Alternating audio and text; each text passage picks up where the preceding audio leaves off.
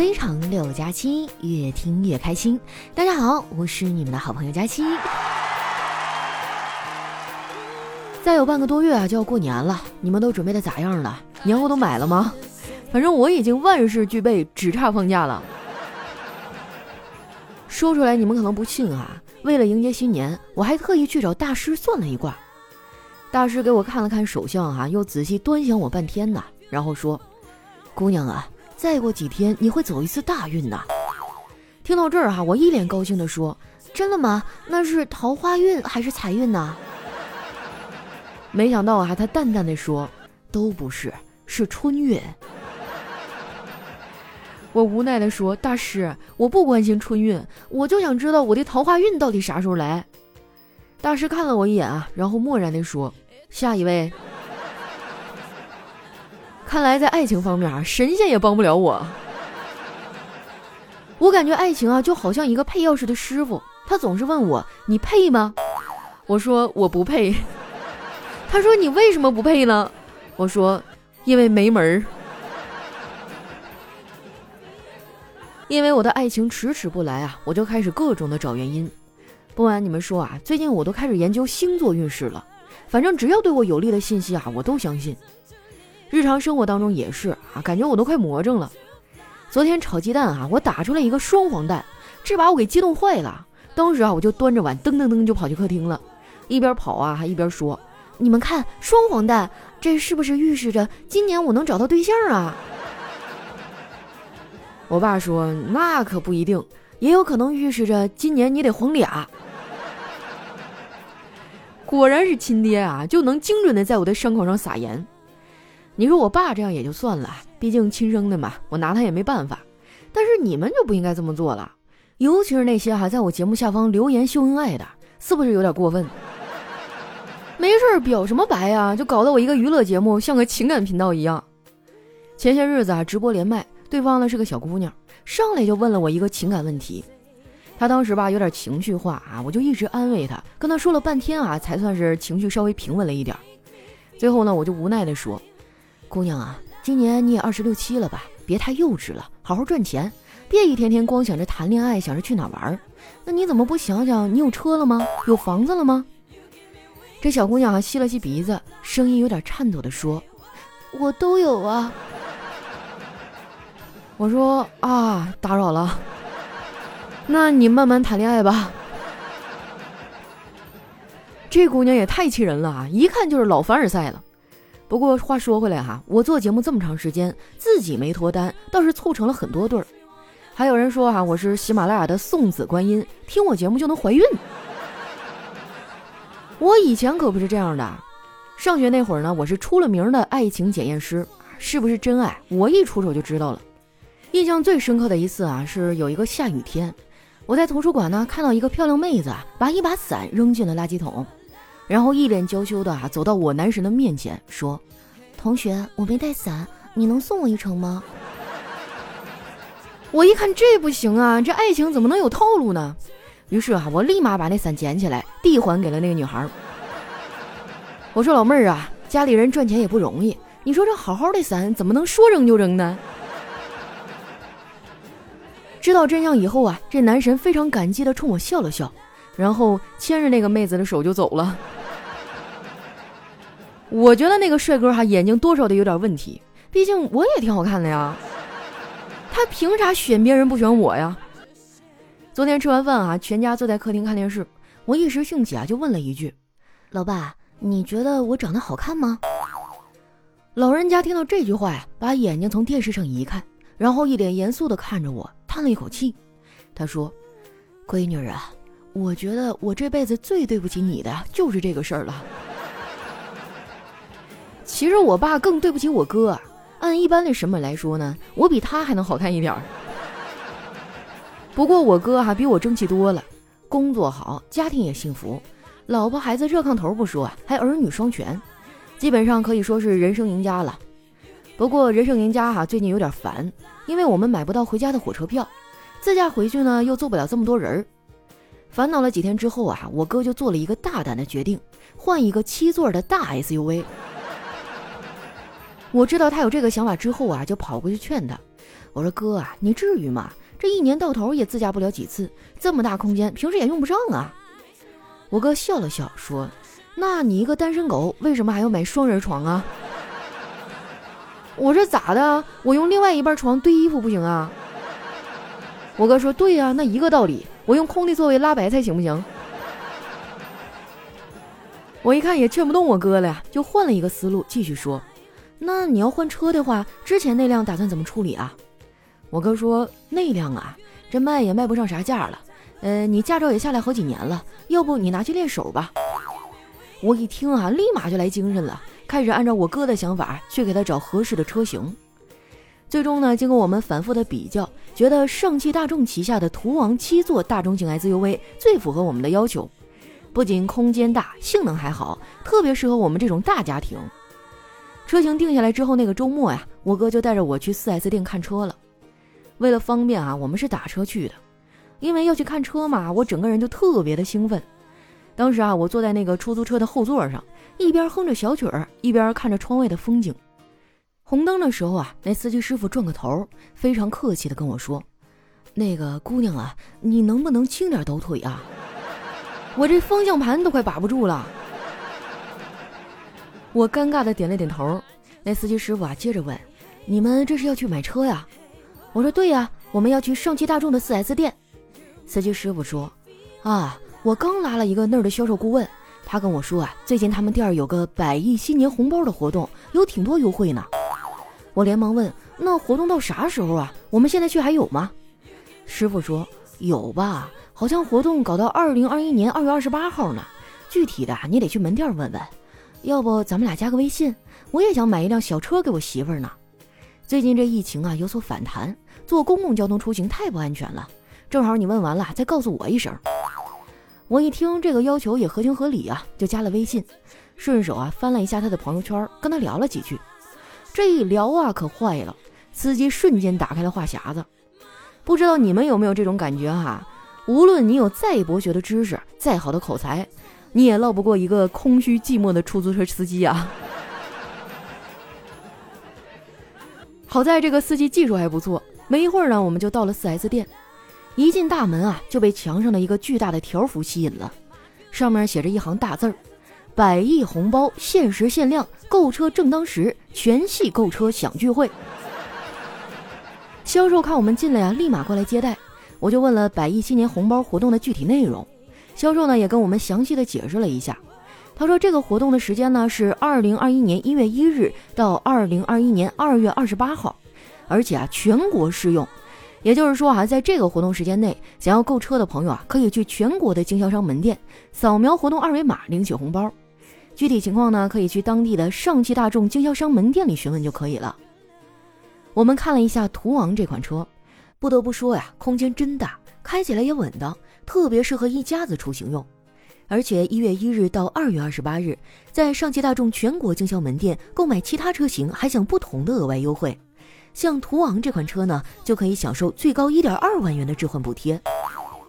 我哥当时就决定啊，交首付买下来。结果付钱的时候才发现卡落在家里了。我哥还想试驾一下，就派我回去拿。我看在他是我亲哥的份上啊，只好出去拦了一辆车。那司机啊，看我一脸着急的样子，手里还拿着一个文件袋，赶紧掐灭了烟头，然后说：“孩子，你什么都不用说，我攒了一年的分啊，就等今天了。”然后啊，一脚油门就嗖的一声冲出去了。我赶紧跟他解释，我说：“哥呀，其实我也没那么着急，我就是回家拿个银行卡。”司机说：“嘿，我还是第一次看见花钱这么着急的。”我说这不正赶上上汽大众有个百亿新年红包的活动吗？哎，你要买车吗？买车就来上汽大众，百亿红包，限时限量，购车正当时，全系购车都有优惠。错过这个村啊，可就没这店了。活动截止到今年二月二十八号，有意向的话，你可以直接去上汽大众的 4S 店里扫描活动二维码领红包。具体的规则啊，店里的销售会跟你详细介绍的。司机师傅啊，看我这么热情，就回应我说。这个活动啊，我知道啊，我爸的车就刚从 4S 店里提的。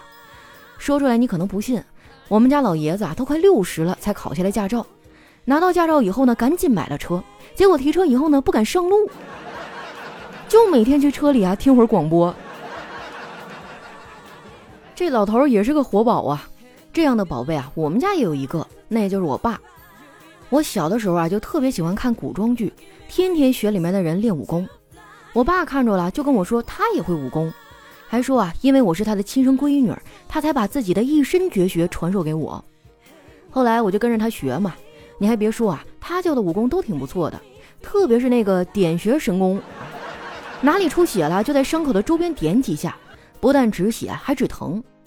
有一次哈，我就看见邻居家的狗腿受伤了，我就跑过去啊，在他伤口的周边点了几下，嘿，还真灵哎！他不但站起来了，还追着我跑了两条街。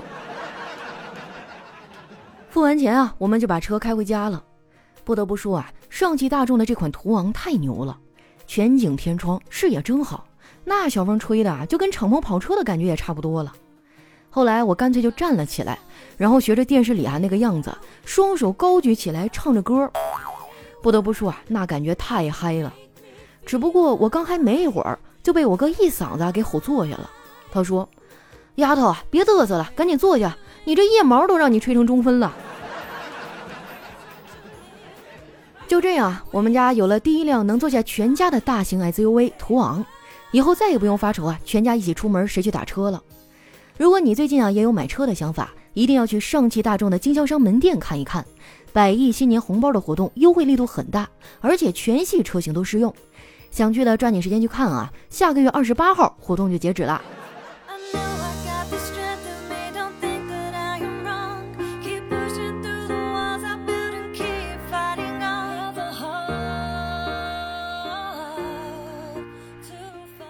一段音乐，欢迎回来，这里是喜马拉雅出品的《非常六加七》。喜欢我的朋友，记得关注我的新浪微博和公众微信，搜索“主播佳期”，是“佳期如梦”的佳期。那又到了我们熟悉的留言互动环节了。首先，这位听众呢叫正道天师，他说啊，我的大佳期，为你疯，为你狂，为你咣咣撞大墙。哇，那你可是真的头铁呀！下一位呢叫佳期，别闹，我有药。他说：“我一朋友还在联通实习，有一天啊，一个老头走进来，劈头盖脸来了一句：‘给我办张移动卡。’然后我那朋友就慌了啊，说：‘师傅，有人来砸场子。’最近可能是年底了哈，大家都有这个业务的需求，我经常会接到服务商打电话啊，说啊，我们现在增加多少钱，然后给你每个月增加几百分钟的通话服务时间。”我心里就特别无奈哈，就我这电话一天天都不带响一声的，好不容易来一个还是打电话推销的，我加什么服务啊？你快放过我吧！下一位呢叫瞅你漂亮，他说刚才去吃火锅啊，看到火锅店上的墙上提醒，羊是自己养的，菜是自己种的，油是自己榨的，提醒顾客放心使用。买单的时候呢，我就悄悄地告诉老板。这个钱呢是我自己印的，请放心使用。老板追了我好几条街都没追上。下一位小伙伴呢叫佳期是我的女神，她说：“天上的星星不说话，地上的娃娃想妈妈。”你这是在搞事情啊你！下一位呢叫隔壁老何。倒是听佳期啊说到减肥，哎，我就不得不说说我家的小娘子了。我们俩结婚以后啊，我胖了六十斤，她胖了三十斤，天天说减肥。有一次哈，晚上大吃一顿以后，她突然说啊，不行了，我得减肥，拿出来一大堆健身器材摆成一排，然后静静的躺在沙发上刷朋友圈。我实在是看不下去了，我说媳妇儿，我新学了一个减肥方法，很适合你，你把这个瑜伽垫哈拿出来躺在上面。我媳妇儿说，然后呢？我说没有然后了，这招啊就叫躺瘦。果然啊，大部分减肥的女人都是这样。下一位呢叫榆木子熙，他说：“佳期啊，一段总是在争吵不休的婚姻，应该怎么继续走下去呢？从结婚到现在，他有没有给他父母钱？给多少钱？我从来不过问，他也不说。然而昨天啊，他说你妈又不是没有儿子，凭什么我要养他？”我自己的父母我都没有能力养，一句话瞬间让我感到心凉。谈恋爱的时候我就明确的说过，以后啊我是要养我妈的，她也同意了。可是刚结婚半年就说出这样的话，是不是在中国的婚姻就应该是这样的？我嫁给你了，我就不能养我的父母？我用我的钱养我的父母，告诉你是因为我把你当成家人，觉得你有权知道。可是你却觉得你没有义务，那我以后是不是也没有义务告诉你我给我妈多少钱？你也没有必要知道呢。如今我已经不知道这段婚姻我要如何的走下去了。哎呀，清官难断家务事啊！刚才我还问了一下丸子，我说这留言我应该怎么回呢？丸子年轻气盛啊，说赶紧离啊，不离留着过年啊。其实也不能这样粗暴的论断哈。首先，嗯，你刚刚问我说是不是在中国的婚姻就应该是这样的？不是，赡养父母是每个子女的责任。但是可能每个人的能力有大有小哈，尤其是小年轻，是吧？刚结婚没几年，手里也没什么积蓄，还房贷养孩子，确实压力很大。给父母的钱呢，可能也没有预期的那么多。但是我觉得这个心态啊，这个态度非常的重要。你可以少给一点啊，或者是赶到年底发年终奖了，然后一次性多给点，这都不犯毛病。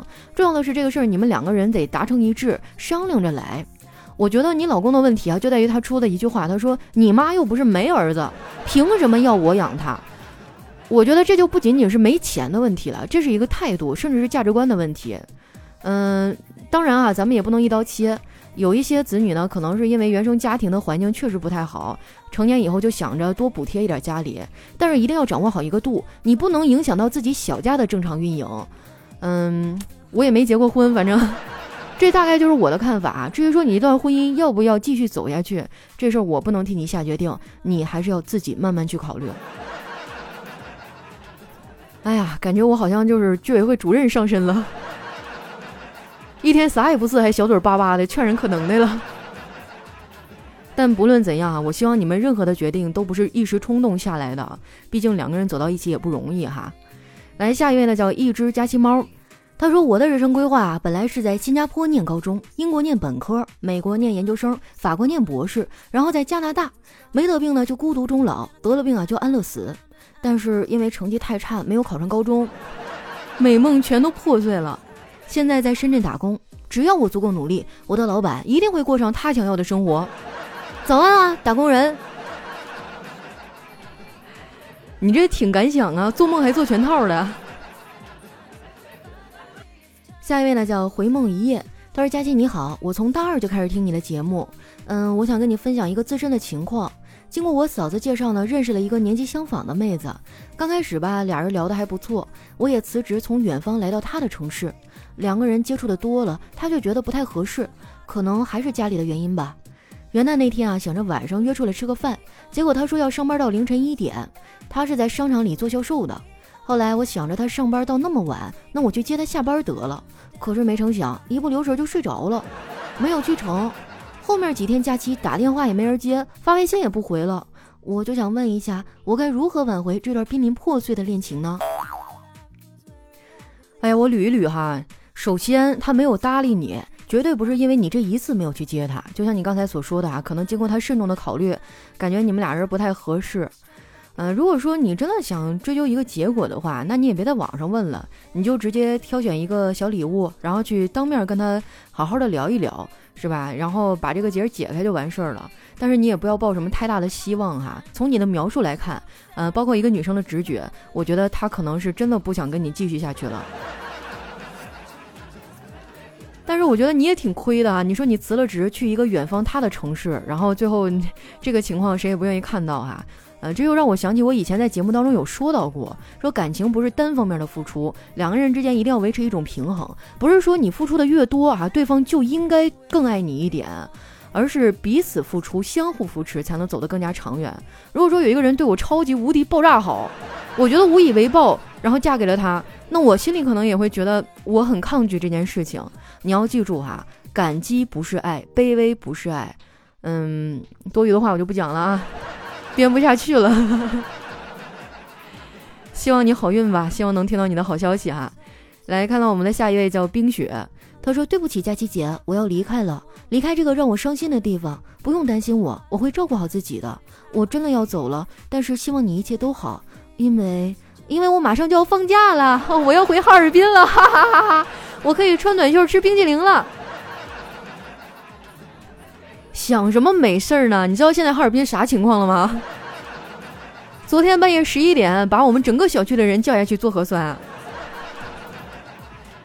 现在我们什么外卖啊，什么快递啊，你就想都不要想，就是我已经完全被迫学着自己去做饭了。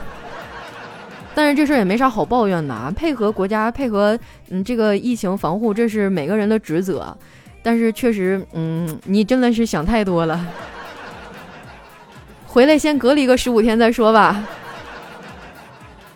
啊，最后我希望大家哈都好好注意防护，什么口罩啊、眼罩啊、大帽子、围脖、手套的都安排上啊。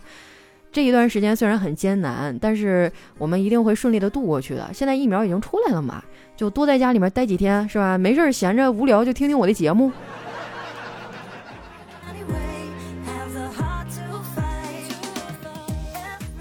下一位呢叫小寻。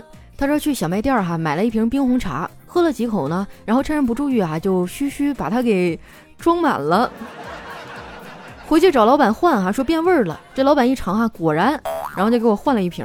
直到出了营养快线啊，我这身体是一天不如一天了。首先这个行为节目里绝不提倡啊，太过分了，你当个笑话听听就算了。而且我感觉你好像在开车，但是我没有证据。下一位呢叫佳期的陆墨，他说：“宁采臣说，小倩，我这辈子只爱你一个，生生世世都不会改变，你信吗？”聂小倩啊点点头说：“信。”宁采臣喜不自胜啊，又问道：“我这辈子都不会对别的女子动心，你信不信？”聂小倩笑了笑说：“我信，当然信。”宁采臣高兴极了，心里嘀咕道：“哎呀妈，这种话果然是拿来骗鬼的。”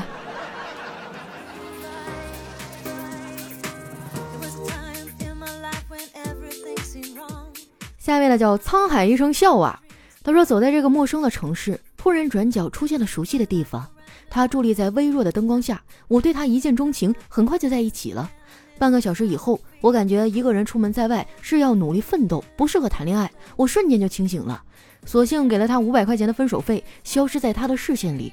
有些人注定只是过客，在生命中留下影子，留下美好的回忆。爱不一定要厮守终生。我呸！我头一次看到有人把这事儿说的这么清新脱俗的。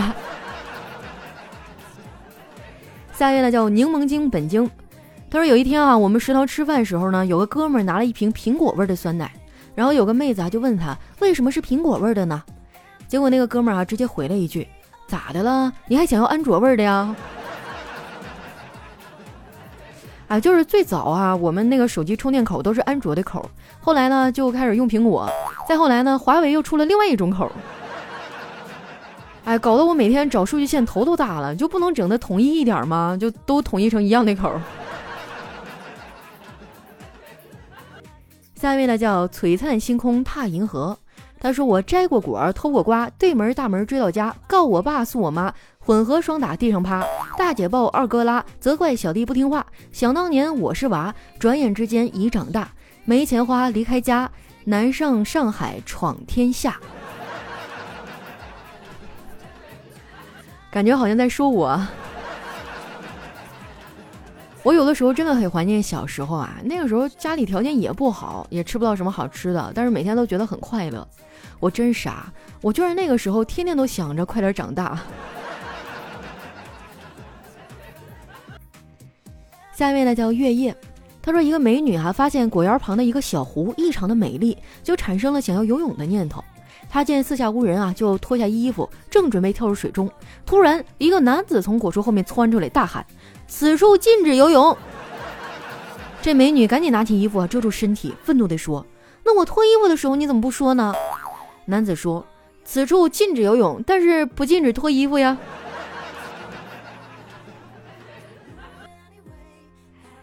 下一位呢叫申源，他说我把我的手机啊借给了同事，同事看到我这个解锁图案的背景照片啊，就说，居然把你的老婆照片作为背景，只要一用手机就能想起她，我真羡慕你俩的恩爱啊！我连忙说，这也是哪儿的话？